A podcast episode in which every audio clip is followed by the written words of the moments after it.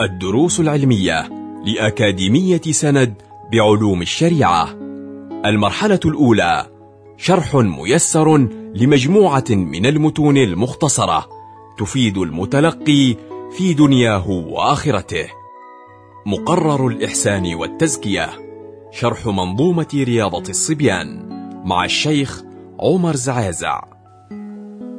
الحمد لله الواحد الأحد الفرد الصمد الذي لم يلد ولم يولد ولم يكن له كفؤا أحد أكرمنا بسيدنا محمد صلى الله وسلم وبارك عليه وعلى آله وصحبه من يومنا هذا إلى يوم الوقوف بين يدي الملك الفرد سبحانه وتعالى. يواصل الناظم سيدنا محمد بن أحمد الرملي آه، بيان الأساليب النافعة في التربية وفي التعليم وفي التقويم للأخلاق والآداب في الناشئة. فجزاه الله عنا خير الجزاء على هذا البيان وعلى هذه الإرشادات القيمة وعلى هذه النصائح المفيدة. وكما سبق معنا في أسلوب المربي والولي مع الصبي إذا رأى منه الفعل الذميم كيف يتصرف وكيف يتعامل وكيف يقوم وكيف يوجه. وصل بنا إلى قول إلى إلى قوله عندما يكلم الصبي عندما يكلم الولي الصبي في حالة الخطأ وصدور الفعل الذميم قال ولا تكثر عنده الكلام فإنه يهون الملام. فبدل أن تكثر الكلام آه، باللوم وبالعتاب ينبغي أن تنظر إلى ما يصدر من الصبي من المحاسن ومن الأخلاق الحسنة. فإنه من أسباب التقويم ومن أسباب الإصلاح أن يذكر المربي وأن يذكر الأب للأولاد والبنات أنكم الحمد لله نرى فيكم صفات حسنة ونرى فيكم صفات محبوبة ومرضية وقد فعلتم في يوم كذا كذا كذا وقد حضرتم مجلس علم استفدنا فيه في اليوم الفلاني كذا وكذا وقد زرنا مرة فلان من أقاربنا وذكر لكم شيء من أمور الخير أو أذكركم بشيء من الآداب ثم فرح منكم حيث أنكم استمعتم للكلام وطبقتم آه، النصائح والإرشادات فإن مثل هذا الكلام آه، يساعدهم على تقويم كثير من الأخطاء لأنك إذا نظرت إلى أمر الإيجابية وأهميتها في تقويم الأخلاق النبوية. فمثلا الأصل في هذا الموضوع يمكن من من الأسس ومن الأصول في في موضوع النظر إلى الإيجابيات والاهتمام بمحاسن الأمور. آه، من الشواهد على على بيان ذلك قول النبي صلى الله عليه وعلى آله وصحبه وسلم والله لا تدخلوا الجنة حتى تؤمنوا. ولن تؤمنوا حتى تحابوا. ألا أدلكم على شيء إذا فعلتموه تحاببتم؟ قال النبي صلى الله عليه وسلم أفشوا السلام بينكم. فجعل للإيجابية النبي أساس وجعل لها بناء وسقف. فأساس الإيجابيات أننا نحن معاشر أهل الإيمان والإسلام نظرنا إلى من يصدر منه الخطأ والزلل. ليس كنظر من لم يؤمن بالله ولم يؤمن بالمصير ولم يؤمن باليوم الآخر بل إن, إن, أن, أن عندنا من الإيمان ومن التصديق ومن اليقين ما يحملنا على أن ننظر بالشفقة وبالرحمة وبالعطف وبالحنان إلى ذلك المخطئ وإلى ذلك المقصر. فإننا نحن أهل الإيمان والإسلام نظرنا إلى المخطئين والمقصرين. ليس هو النظر الإزدراء نظر الانتقام. عتابنا لمن يصدر منه الخطأ من أبنائنا وبناتنا عتاب عتابنا ولومنا. ليس القصد منه التشفي. وليس القصد منه آه، تنقيص أقدار الآخرين. ولا آه، إلقاء اللوم على على المقصرين بل القصد منه كما ذكرنا رفع الهمة وغرس المحاسن وإبعاد القبائح هذا هو المقصود. فجعل أساس النظر إلى الإيجابيات الإيمان. ثم والله لن تؤمنوا حتى تحابوا. جعل آه، أساس البناء في صرح الإيجابية وفي صرح الإيجابيات الأساس المحبة. البناء البناء هو المحبة والعاطفة والشفقة. بهذه المحبة تستطيع أن تبني في ذوات الناشئة في ذوات المتعلمين ثم تصل إلى ألا يسمع منك إلا الكلام الجميل ولا يرى منك إلا الفعل الحسن. ألا أدلكم إذا على شيء إذا فعلتموه تحاببتم؟ أفشوا السلام بينكم.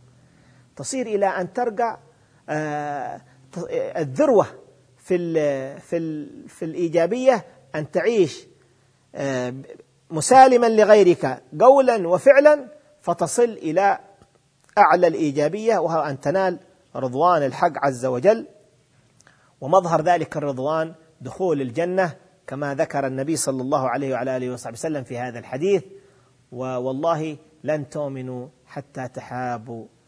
ألا أدلكم؟ لو والله لن تدخلوا الجنة حتى تؤمنوا ولن تؤمنوا حتى تحابوا. ألا أدلكم على شيء إذا فعلتموه تحاببتم؟ أفشوا السلام بينكم. قولوا الكلام الذي يشعر الأبناء منه بالأمان. وبالطمأنينة. يا أيها الولد فيك من الخصال الحسنة فيك من فيك من الخصال الطيبة. ما تشكر عليها وما تحمد عليها. تقول الأم يا ابنتي قد رأينا منك الخصلة الفلانية جزاك الله خير قمت بكذا وفعلت كذا وساعتين في يوم كذا بكذا وكذا. لا تزال الأم ولا يزال الأب آه، يذكران أبناءهم بالمحاسن وبالفضائل وبما من الله سبحانه وتعالى به عليهم فإن فإنك تسوق فإن فإن فإنك أيها المربي تسوق الأبناء وتسوق آه، من يتربى ومن تعلمه بتسوقهم بتذكر النعم وباستحضار المنن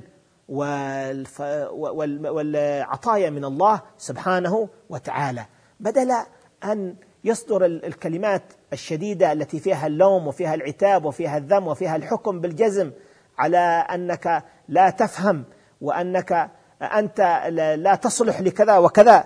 لا تكثر عنده الكلام فإنه يهون الملام.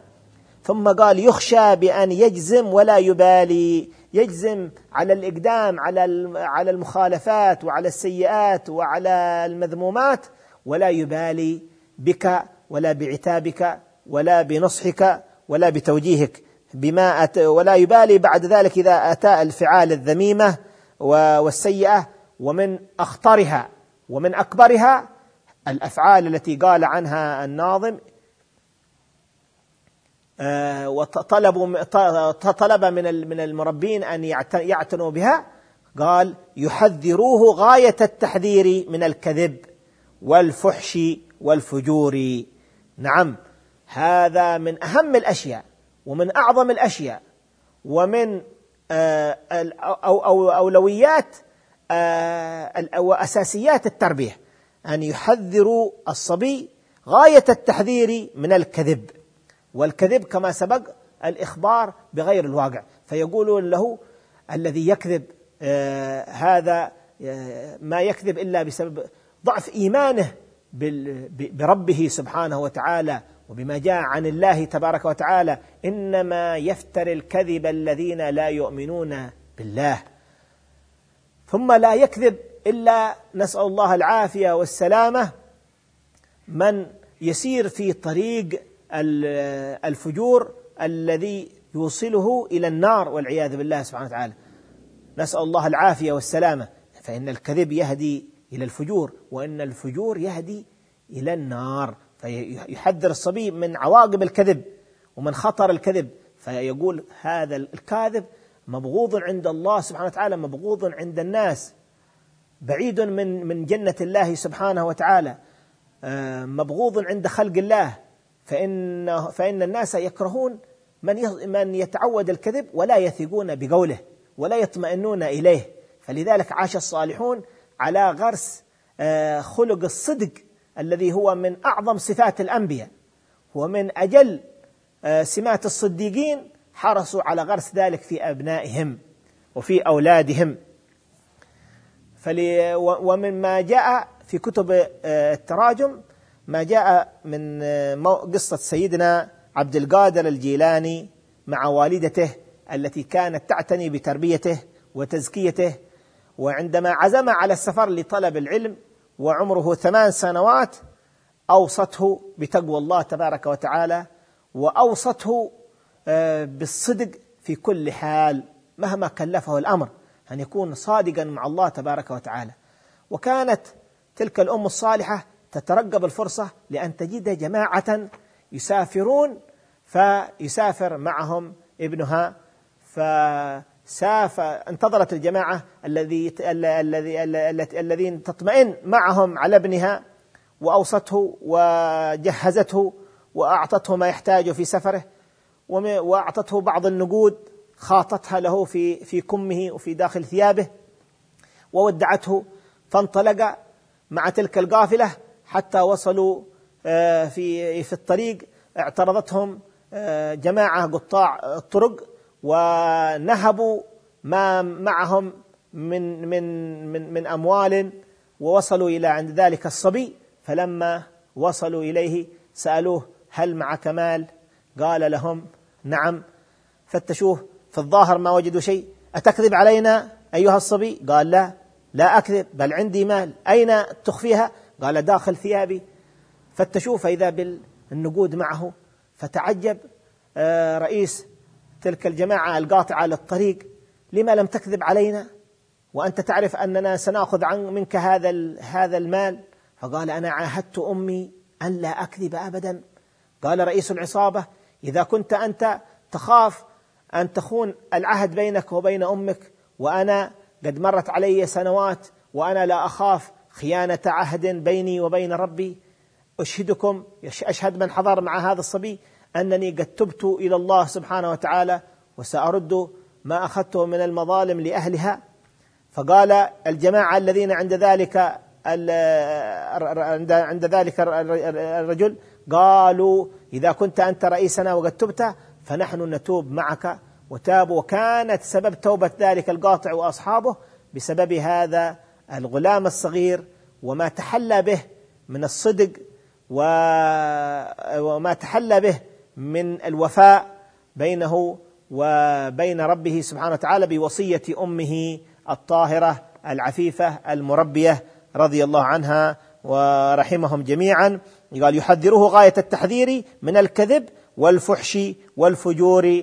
نواصل إن شاء الله بيان المراد من هذه التحذيرات وهذه التنبيهات فيما يأتي معنا إن شاء الله من الدروس. اللهم يا من وفق أهل الخير للخير وأعانهم عليه وفقنا للخير وأعنا عليه برحمتك يا أرحم الراحمين.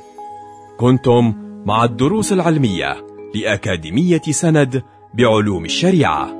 يمكنكم متابعة جميع الدروس عبر موقع الأكاديمية وتطبيقاتها الإلكترونية سند علم سلوك دعوة